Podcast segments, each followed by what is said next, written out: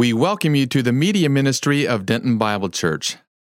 The the passage that, that um, um, whoever he is back there, Jordan read to us. Didn't he do well last week, by the way? Didn't Jordan do well? Yeah, he sure did. Very grateful. Um, he read to us out of Luke chapter five. We began looking at the Christmas season about the early, um, the prophecies and the Christmas story. Then we began looking at Jesus' early life. Eight days he was taken to the temple, dedicated by his parents. Twelve years old, he stayed behind when they went to the Passover in the temple. And we saw, I believe, one of the clear pictures of discipleship for us in that. His ministry began, his earthly ministry began. He was sent right out to the wilderness to be tempted by the devil, uh, a great way to start off your ministry. And then he went to his hometown and preached, and they tried to kill him. So I always like to uh, rehearse those verses for the men, young men who are going in the ministry to tell them, look what you have uh, to look forward to. Uh, it's not always that way. Uh, people were very kind with me when, when I began the ministry and rallied around me, but this is Jesus, and he he literally went through those things. We talked about Jesus in the early years, and we've begun talking about Jesus in what I call the wonder years. We see in the Bible there's four different words often used for miracles. One of them is miracles, wonders, signs, and um, there are, uh, what's the what's the fourth one? Miracles, wonders, signs, and, and I'll think of it here in just a moment. Most of the time it's talking about miracles um, that Jesus did that no one else can do. Remember, he is the Son of God. When he came to this earth, he came displaying power that no one else had ever seen before. Nicodemus in the Gospel of John makes it very clear. We know you're from God because no man can do the miracles that you do except you're from God. Uh, so we we see the, the uh, works is the other word, works. Works, signs, wonders, and miracles. Different ways Jesus manifested his power. Now, I made it clear, I hope, the other night that Uh, when Jesus called uh, Peter to put out his boat, and, and they'd been fishing all night and hadn't caught any fish, just like my fishing trips, uh, put it, cast out your net. They caught so many fish they couldn't even get get the net in. And if that was the purpose of the miracle, just to show that Jesus can catch a lot of fish, then the church today ought to be fishing all the time. We ought to go catch a lot of fish if that was the purpose of that. That was not the purpose of that. The purpose was to catch Peter's heart. It was that his life would be changed. Jesus did a miracle to show his power, but those miracles were never the end. They were always to point you to Jesus, to hear what, what his words were and to follow him. We're living in a world today where uh, We we are, can't drive down the road uh, without seeing all the billboards, and they're not paper ones anymore and just wooden ones. They're interactive. I mean, it's a wonder I haven't run into everybody going down the highway because they're all flashing and they're changing all the time. And uh, Holly and I got to go to uh, Ireland one, one time years ago. They don't have billboards. They don't have those on the side of the highway, none. And uh, but we sure do here. We live in a world that is sensory uh, perception is so important. Advertisers want to, to get our attention, so they flash something. Um, when I was growing up, the big thing when I was in high school was subliminal perception. Anybody ever remember what that was? That was when you went to the movie theater. Young people, a movie theater is, no, a drive-in. Uh, we used to go to different places to watch movies than you get to today. But what they would do was when they played the the uh, commercials, the advertisement, used to play cartoons before movies, they would actually flash a picture of popcorn and drink that would just last about a second, and then it would go off the screen. Because our minds are so, um, so geared and created by God that we can pick up those perceptions subliminally, not even consciously, and all of a sudden we get hungry, we get thirsty, and we go buy something at the concession stand. That was a marketing tool that was very, very popular. I remember in a Sunday school class when I was in college, came home teaching a high school Sunday school class, and I played one of the Beatles' albums backwards. because they had what was called backward masking. I'm showing my age now. Backward masking. And it would actually, they recorded part of it backwards to give a message that, and everybody wanted to go buy that album. It was pretty good marketing, wasn't it? But we live in a world today that wants to appeal to your senses. If a church is not fantastic, if it's not full of innovative things to capture your eye, people don't want to, they want to leave and go find another one. Well, that's not what church is about. It's wonderful to see mighty things, and we we serve a mighty God. The song that, that they just led us in, talking about heaven, we can only dream of what heaven's like. We get very, very snap, a few snapshots in the scripture. It's going to be wonderful. It will be more than our eyes ever seen, our ears ever heard, or even our hearts ever even imagined. That's what Jesus said that heaven's going to be like. But Jesus didn't come to put on a show.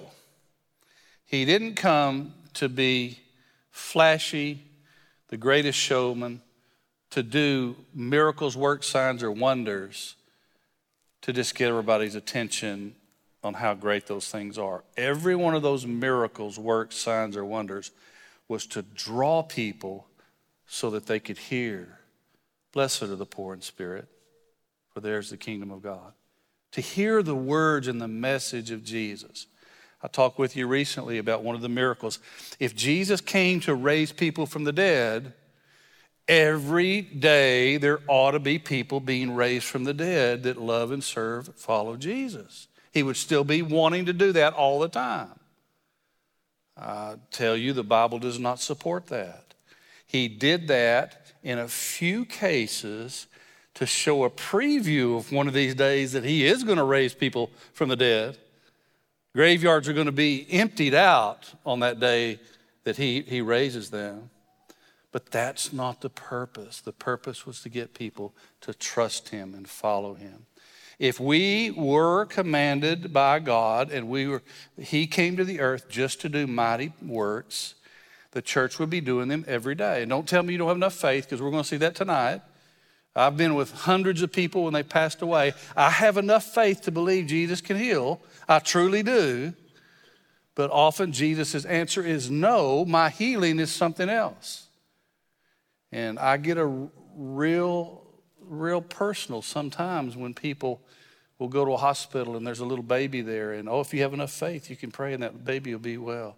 I tell you, you better be careful, because you'll stand before, I'll stand before Jesus one day and have to answer for things that I've said that are not biblical, that are not as Jesus taught. And I know that offends some denominations, it offends some people, but I can't help it. I can't help it. I want to be true to the text. And so let's be true to the text here tonight. Um, again, I want to thank Jordan for doing so well in that miracle that he read about last uh, last week. And how many of you have ever been told before, if you have enough faith, uh, you can be healed? If you have enough faith. Okay. What happens when, when someone's not healed, uh, when somebody prays for that? What does some people say? You don't have enough faith. We're going to see God's answer to that here tonight. Jesus raised some people from the dead. They didn't have any faith at all. It wasn't anything they did. They were already dead. He healed some people to show his miraculous, mighty power just because he chose to. It had nothing to do with them whatsoever. We're going to see a special case here tonight where Jesus is going to answer in faith uh, towards someone, in, in a miracle towards someone that's not the person that's ill. He's going to answer because of the, the faith of his friends. And so there's all different kinds of things. We just got to make sure we don't add to the scripture. We don't take away from that. You want to see God work mightily? Stay in the Bible. Stay in the parameters of God's word. Two things I want to ask you to pray about this week. Please pray for all of those people in Turkey. Right now, those earthquakes, I think over forty-five thousand people have lost their life. I pray that, they're, uh, that they knew Jesus, that many of them were Christians. I pray so, because th- those uh, earthquakes are devastating. And then the other thing I want to pray, uh, ask you to continue to pray for, it looks like God's doing a work on some college campuses, isn't he? Do we need revival in this country? We need it, need it in our churches. We need it in our homes. We need it in our government. We need it everywhere. And I'm all for that. And I'm, I'm excited. I hope that goes clear across the whole nation. were people simply, and they weren't doing these fancy things that promoters say you got to do for God to, to really be pleased. They were praying. They were singing. They were confessing their sins, giving their testimony, and asking others to pray for them. God must have been pleased. And I, I want to ask you to continue to pray for them, that that would go clear across our country. Look with me there in chapter five of Luke. We'll see another miracle that is uh, the faith of some friends on behalf of their of another one. One day he was teaching. There were some Pharisees and teachers of the law sitting there who had come from every village of Galilee and Judea and from Jerusalem. Now, before I go any further, what do you think that those guys were there for? What do you think they were there for?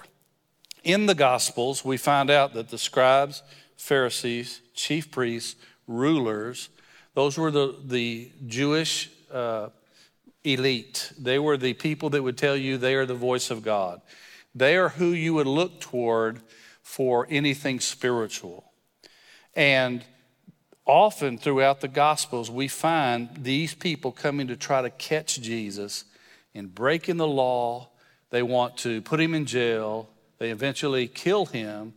They're not there for a good reason. But has anyone ever gone to a church service or a revival meeting or something for the wrong reason and God got a hold of them?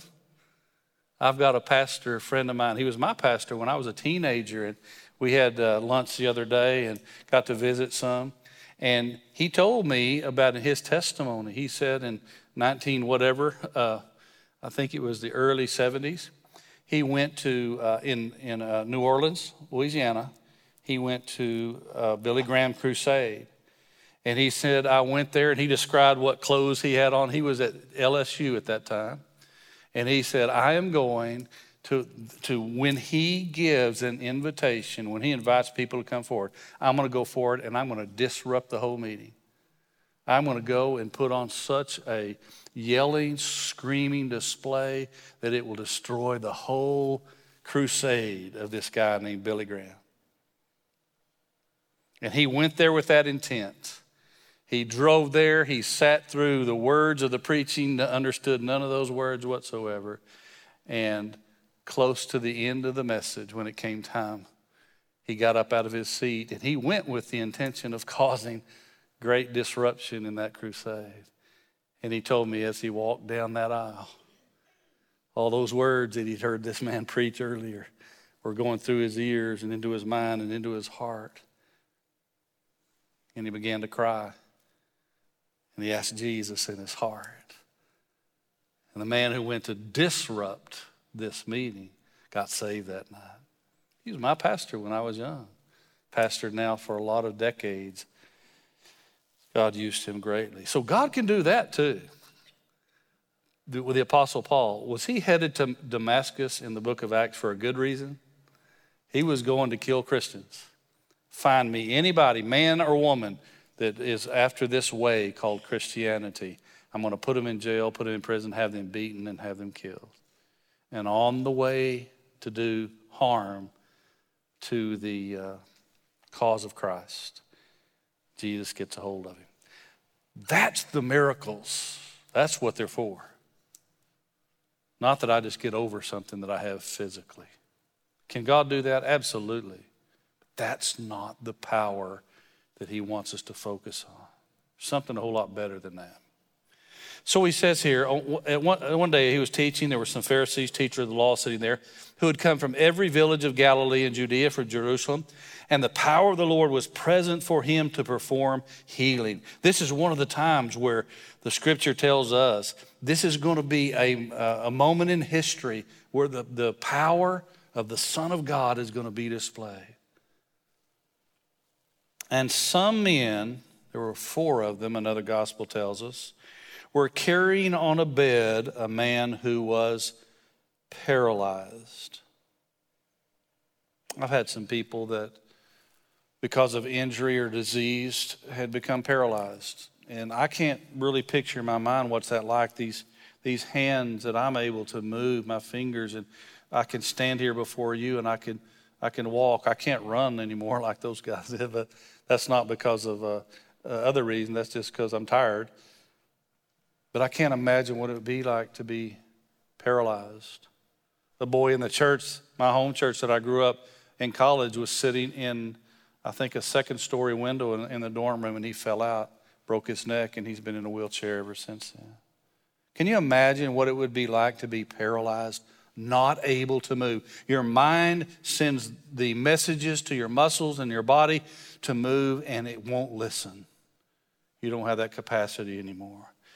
Well, as again, probably you have known people, you've visited people, you've prayed for people. I have too.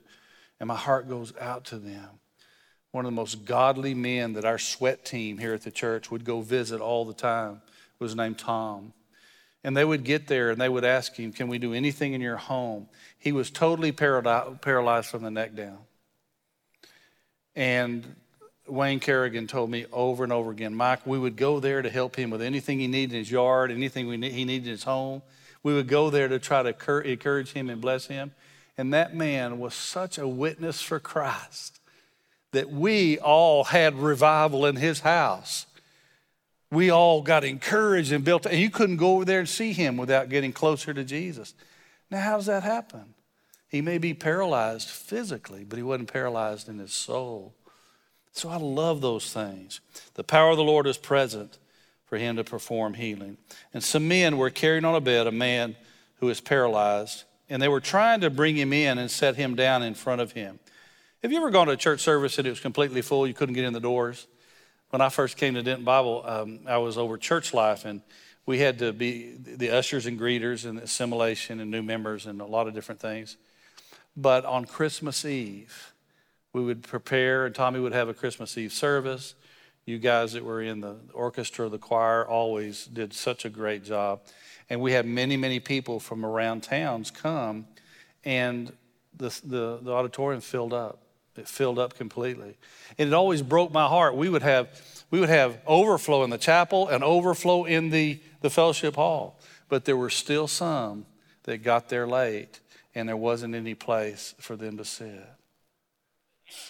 Well, that's what these guys are going through. They'd heard Jesus was teaching, and they carry. I've always thought about preaching this message and having four of you men carry another man on a cot with ropes. And this walk around the church a few times and then carry him in here. That wouldn't be easy, would it? It'd be hard to do that. I bet in some of your paramedic training, you've had to carry someone, haven't you, in, in that training. And he's a big old stout guy, but it still takes a lot of effort. So they carry this man, most likely on a, some kind of stretcher, a cot, with ropes at the four corners. They're holding him up, most likely, and they knock on the door, try to get into where Jesus is preaching. And somebody tells them, sorry, too crowded, you can't get in. Now, these four men had a desire in their heart. They wanted their friend to get close to Jesus. You know what? I don't think there's anything greater you and I should have in our lives either, but the desire that other people are saved. I would tell my older brother and my older sister, but long before uh, my brother came to know Christ, I would say, please come to church. Just come and see. Just come and see. Come one time. My younger brother would say, just come one time, because we want them to hear the message of Jesus and see. I don't think there's any greater thing we can do for one another is pray for one another that, that we may be healed in every way possible, that we might be saved and forgiven of our sins. There's an amazing verse in First John. The Bible teaches us, if we see a brother sin a sin that is not unto death, pray for him, and God will give him life. Now, that's an amazing thing. We have to always surrender unto God's will, because he knows what's going on in your life and in my life and everyone else's too. But he says, if you see somebody sin, pray for them, and God can hear our prayers. If you're a mom here tonight, you ever prayed for your children? God hears those prayers. There's no doubt. I have uh, a lot of times try to minister to people who have someone incarcerated in their family. And they say, well, I just don't know what to do. It just breaks my heart. And I always tell them, do you know how powerful your prayers are? Wherever your son or your daughter or whoever your family member is in jail or in prison right now, your prayer can reach them wherever they are in the military. Can a mama's or daddy's or grandparents' prayer, can a church's prayer meet somebody in a foxhole in another country. He can. That can. So these men loved their friend, and they were willing to take him to church, but there's no room. Oftentimes we get disappointed in our life. Would you agree? Has there anybody here never been disappointed? I want to meet and shake your hand here tonight. You've never had a disappointment? I want to encourage you, and you already know this, but a lot of times our disappointments are God's appointments. When we are disappointed, something is delayed or it doesn't go like we wanted it to, God's in all those details. He's working. I can tell you many times in my life when I prayed for something, I wanted it to happen this way, it didn't, and I thought, why not? And then just a little while, God did something else. It was much better. It was much better. He knew all along. So this circumstance, they come and they want to get their, their friend close to Jesus. And I, I want to be that kind of person too. I want you to notice some verbs though. The actions of the friends. They were carrying. They were trying. They were bringing. And they were setting. Write those words down if you can. They were carrying. They were trying. They were bringing. And they were setting. Look at verse nineteen. But not finding any way to bring him in because of the crowd, they went home and sulked and had a pity party and said, sorry. No. They were willing to do something drastic. I think the church has lost some of that. Would you agree? We've lost some of that. Uh, the anticipation of God working mightily in our lives. And we come to church and we we sing a certain number of songs. We stand up, we sit down, we say a prayer, we listen to God's word, we go home. We need to we need to pray with anticipation. Psalm chapter five, give ear to my words, O Lord, consider my meditation. Hearken unto the voice of my cry, my King and my God. For unto thee will I pray. O Lord, in the morning will I direct my prayer unto thee, and will look up. When we pray, we ought to look up. We ought to expect the Lord to answer that. That's why I love praying with children. Because children, when they pray, they'll hold you to it. Here, they could have gone home. They could have given up. They could have said, circumstances just not right. Maybe we'll come back next week. But they were willing to do something desperate to get this guy close to Jesus. Not finding any way to bring him in because of the crowd, they went up in the, on the roof and let him down through the tiles with his stretcher. We've talked about before, Israeli, the way they their houses are built a lot of time, they will go out in the cool of the evening. There's actually a room on top of their, their uh, rooms and their homes a lot. They were not made like a lot of ours. Sometimes they had thatched roofs. They had different types of tiles and covering. It was easy for them to break a hole in the roof. And I can just see that. These guys are not giving up. The, even the, the, the paralyzed man could have said, well, thank you guys for trying, but it's too crowded. We can't get in. I can just see those guys. No, we're not going to give up. They carry him to the top of the roof. How hard would that be? They start digging a hole in the roof, and all of a sudden, Jesus is in there teaching, most likely sitting down because that's the way uh, uh, he taught a lot of the time. And maybe a little bit of ceiling tile fell down human head. It'd be just like here tonight. All of a sudden, you start seeing things. Uh, one time in the main auditorium on Sunday morning, I think it'd been raining quite a bit, but we were we were uh, listening to Tommy preach, and all of a sudden, I, I just happened to look up in the rafters, and they're black over there like this is, colored black, and I saw somebody up there. I think it was Preston. I'm not sure if it was him or not. But he was up there fixing something in the roof. And I couldn't listen to Tommy because I was thinking, is this guy going to fall down in just a minute right on top of him? Well, that's exactly what's happening here. The ceiling's being torn apart. They're going to let this friend of theirs down on that stretcher right in front of Jesus. I like that. I used to have a ministry in the church I was at before. We called it one born of four. One born of four, carried by four. So they go up there. They were willing to do whatever it took, not finding any way to bring him in because of the crowd. They went up on the roof, let him down through the tiles with his stretcher into the middle of the crowd in front of Jesus. Perseverance, desperation, willing to do something out of the norm to help somebody. It's not always easy. It's not always automatic. Are your prayers automatic? Whatever you pray, does God answer, uh, answer them immediately no matter what? No, sometimes he says, wait. Some of the best prayers I've ever prayed in my life as far as the outcome is where God said, not right now, not right now. Remember those words I told you? They start out carrying, trying, bringing, setting, not finding. They went up and they let him down. They went up and they let him down. And then I believe one of the most important verses in this whole passage, verse twenty says, seeing their faith. Jesus loves when we believe him, trust him, and we live that way.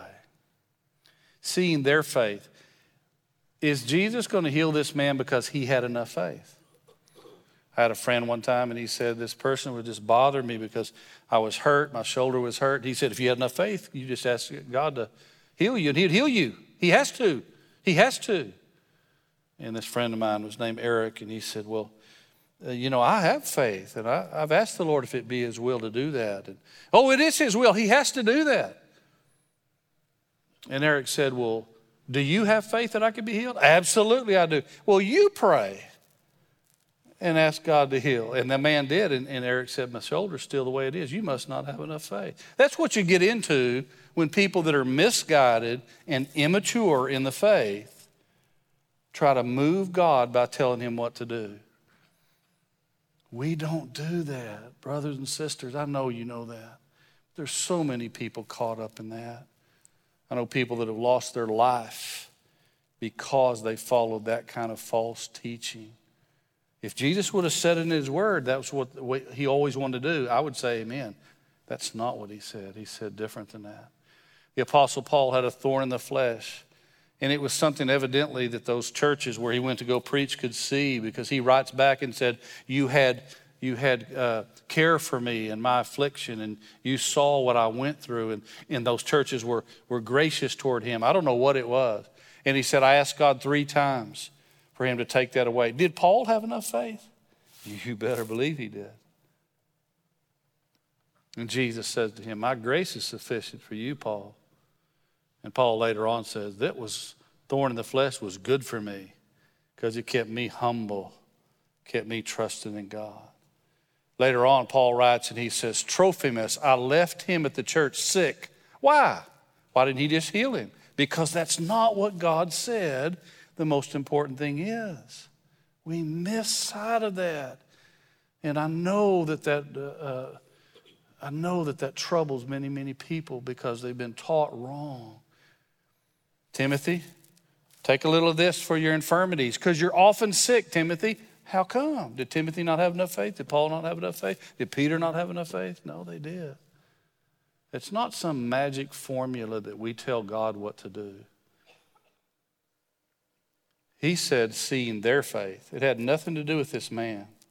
But Jesus saw some friends that cared so much about their friend that they were going to tear the roof off. Now, I've always heard when I've asked people to come to church, I'd come to church, but the roof would fall in. Have you ever heard that before? My dad used to say that all the time. The roof would fall in. I said, that's why we have carpenters in the church. We can build the roof back. But in this case, they really tore the roof apart. He said, friend, your sins are forgiven you. Oh, wait a minute. If the purpose that he came was only to do miracles, works, signs, or wonders, he would have never had to say what he did right there. He could just say, be healed, be healed, be healed, be healed, be healed. And if he gave us that power to do that, I could go down to Medical City right now or Presbyterian, go to the third floor and say, be healed, be healed, be healed, be healed. Go, everybody go home. It's not a lack of faith. It's a lack of understanding of the will of God. Now, does he still answer prayer? Amen. Can he still heal in every way possible? Amen. And I pray with people to their, lying, their dying breath lying in those beds. Lord, heal them every way that you choose to. Heal them every way possible. I went to visit a man who the doctor said, you've got cancer, and you've got cancer in several different organs. It has invaded your whole body, and you probably have. He gave him a very short number of days to live. Actually, his wife was in the, the ladies' program at that time, and they hurried up the uh, graduation for the ladies' program and did it at their home so her husband could watch her graduate from the, the ladies' program here at Denton Bible. I thought that was wonderful. I went over to visit him. Other guys went over to visit. He loved to sing, so we would sing sometimes. I would go over there sometimes and sit down, and I'd been tired. I'd been visiting a lot of people and doing a lot of things. And I remember at the foot of his bed one time, and I yawned a little bit. He said, "Am I boring you?" You know, and he was so much fun, so much fun. They gave him a few days to live. And three years later, without a pain, without a pain in three years. His wife called me one night, "Mike, could you come over?" And I went in, and this man was a Jew that had come to know Christ. And he was ready to go see his Savior, Yeshua. And I felt and felt no pulse. And I turned around to his wife and I said, "He's home. He's home." So God can do anything.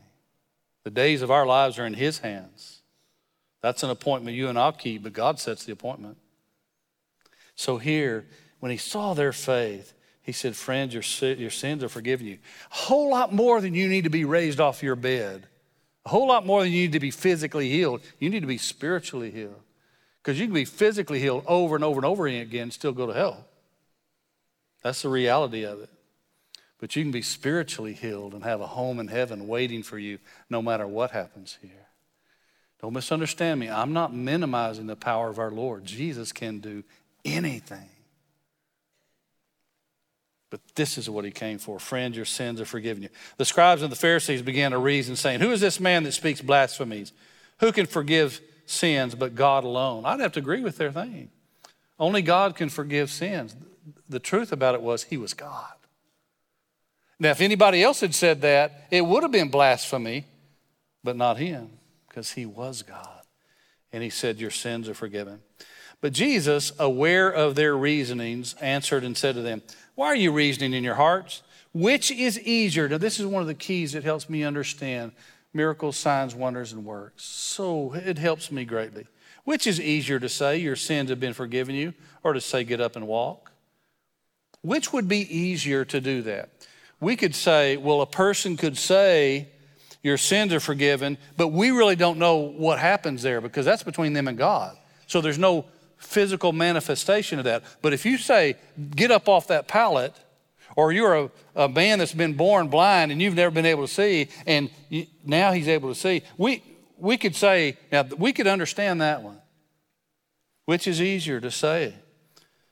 But he says, look at verse twenty-four. Look at it closely, please. It says, "But so that you may know that the Son of Man has authority on earth to forgive sins."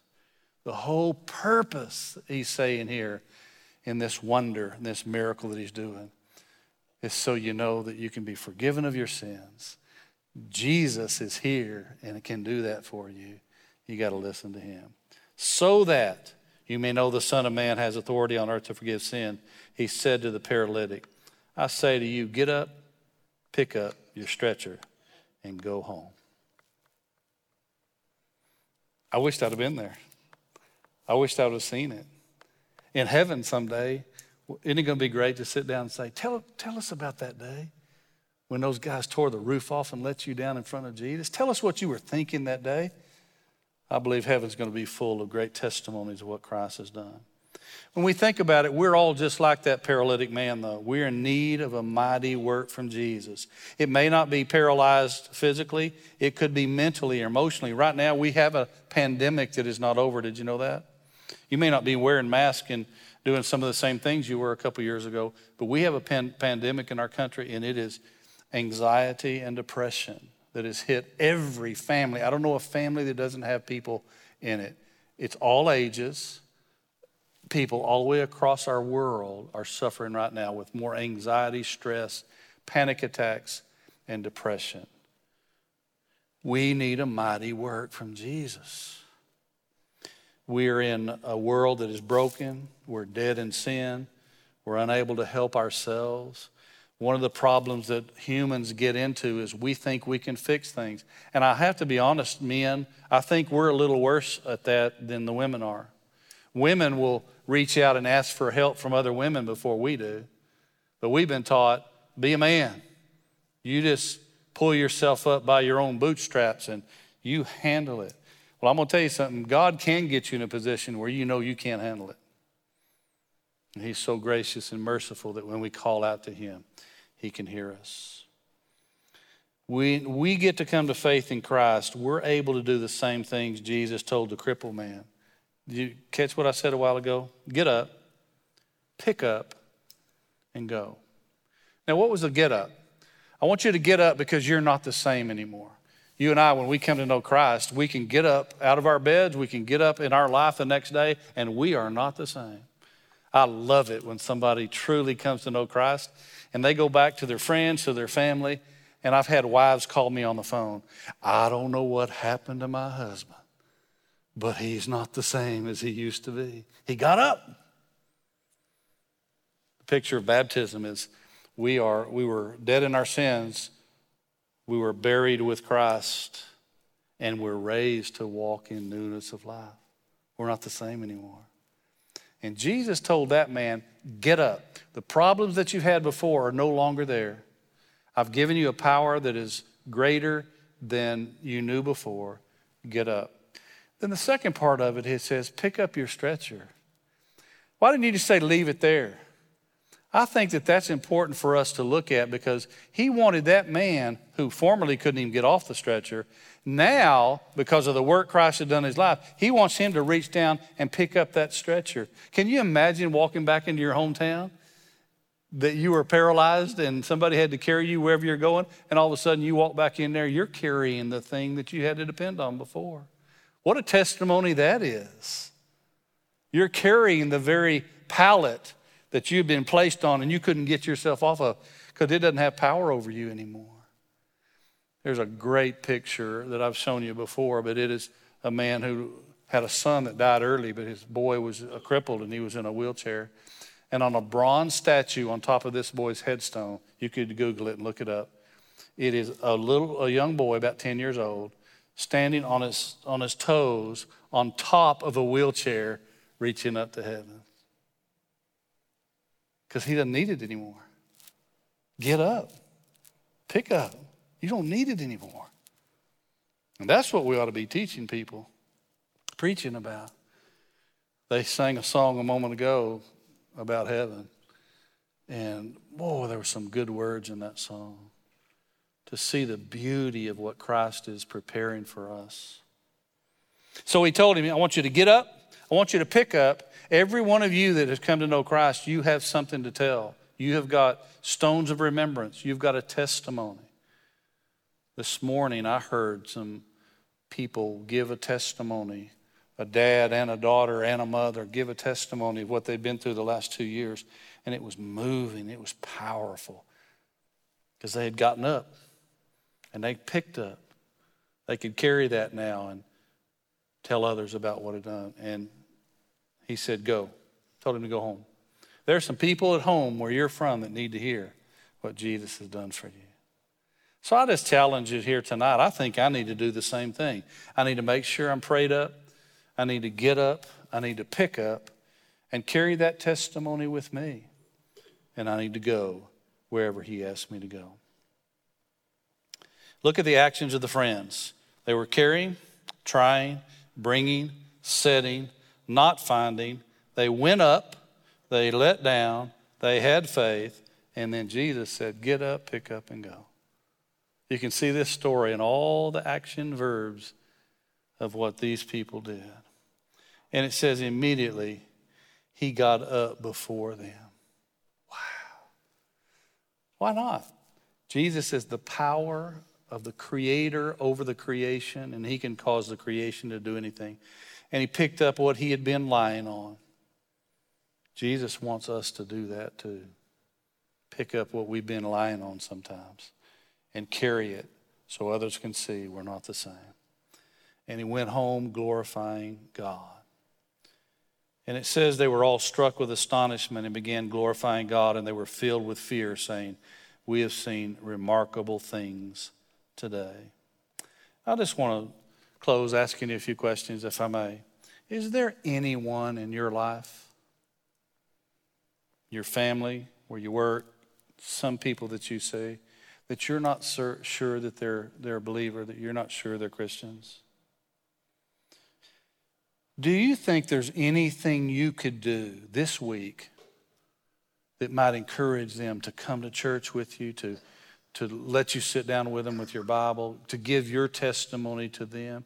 Is there anybody? These guys love that man so much, we'll tear the roof off for them to come to know Jesus. Andrew in the Gospels went out and found his, found his brother Peter and said, "Peter, come. Is not this the Christ, the one we've been waiting on? Come and see." Is there anybody in your life? They may not be paralyzed, but they're they're dead in sin. But you could make a difference. Would you consider doing that this week? Well, you, just, you may say, "Mike, you don't know who it is," and it'd be very, very hard. I understand. It was hard for Jesus to go to the cross. And so when I think about the hard things I have to face, I just picture him there on that cross. And it gives me a little bit more strength to do those things. Would you love your brother and sister enough? Would you pray for them? Would you reach out to them? Would you keep sharing the gospel with them? I have in my office a picture that I I think is very important to me. Uh, Boys Town used to have a motto, and it was where a lot of orphan uh, boys went to, and they tried to raise them, I think, faithfully. They even wrote a song about it back in the nineteen sixties, early seventies. "He ain't heavy, he's my brother." Have you got that picture maybe to put up there? Maybe it's there, maybe it's not. Anybody remember that song, "He ain't heavy, he's my brother"? Because it's different. It's different. Look at that. I have that in my office up on the wall because I remember. I've got an older brother and a younger brother, and I don't know how many times I might have carried him. And he's just not heavy because he's my brother. It doesn't make any difference because he's my brother. Whatever it costs me, he's my brother. Whatever it takes, he's my brother. And I think that's what the church ought to be doing. Whatever it takes. If we have to do something drastic sometimes, that's fine. God can deal with drastic. I can't wait to hear these men tell about the day they took this man, tore the roof off, and let him down. I want to read you just a few words of that song that was written about this picture. "The road is long with many a winding turn that leads us to know to who knows where, who knows when. But I'm strong, strong enough to carry on. He ain't heavy, he's my brother. So on we go. His welfare is of my concern. No burden is he to bear. We'll get there. For I know he would not encumber me. He ain't heavy, he's my brother." I pray that I would be sensitive to those around me this week. Is there anybody I could pick up? There was a lady named Wanda when I was a little boy, and uh, she had adopted two children. They were just younger than I was. We ended up going through school together. I think one of them was my age. But Wanda was just a simple housewife and lady. But when it came time that one of the churches in our town had a revival, Wanda would go around town, and she'd ask the parents, "Could I take them to our church revival?" And I was one of them. And I'll never forget this lady who, I'd never been in her home before. I didn't, you know, I went to school with her, her daughter, but I, I didn't know her very well, but she cared enough to make a difference, going all over our town and picking children up, ten, eleven, twelve years old, and taking them. And I'll never forget at that revival, one of the preachers called on me. Don't you just hate that when you're, the preacher starts looking at you and you think, "Is he going to call on me?" And you start looking away. Hopefully he won't call on me. I had one man say, "I'm not coming to church anymore." And I said, "Why?" "Because I'm afraid you're going to call on me to pray." I said, "Brother, I won't call on you if that bothers you too much, but please don't stop coming to church for that." But Miss Wanda picked us all up and took us to church. And I remember that preacher found me, and he asked me if I was a Christian, and I said yes. And he asked me one of the first times to give part of my testimony. It wasn't my home church. I didn't even know who the preacher was. And it caught me completely off guard. But I want to tell you something. I've been sharing that testimony ever since then, because it's the best thing I've got to tell. By God's grace, he let me get up and pick up and go. And he has you too. So as we continue to look for a few more weeks, uh, Lord willing, about the miracles of Jesus, uh, know he's ready to do mighty things. They said, we took notice that we've seen some remarkable things here today. That same God is available in our lives here today to do remarkable things in his church. Pray for the people in Turkey. Pray for the people in those revivals, that it would go everywhere. Let's pray. Father, I thank you so much for this passage in your word. I thank you for Jesus. Another example, Lord, that you love people's souls. You want our sins forgiven. You want us born again. You want us changed. And Lord, you're not out of ways of doing that. You display your mighty power and works and signs and wonders, and, and we honor you and thank you for that. But the greatest work that we know you came for, Jesus, was for us to be saved. So if there's anybody here tonight that would walk out of these doors and they're not sure they're saved, would you give them, just like that friend of mine that became my pastor, and I love him today, that went to disrupt that, that revival meeting. You got a hold of him. And he came to meet the one that Billy Graham was preaching about. Maybe someone here tonight is in that same circumstance. Before they leave, Lord, would you just let them have the desire in their heart to come and talk with one of us, people all over the room that would be glad to pray with them. So you could say spiritually to their lives, get up, pick up, and go where I tell you to go. Thank you, Jesus, for this passage and what you did. In your name we pray. Amen.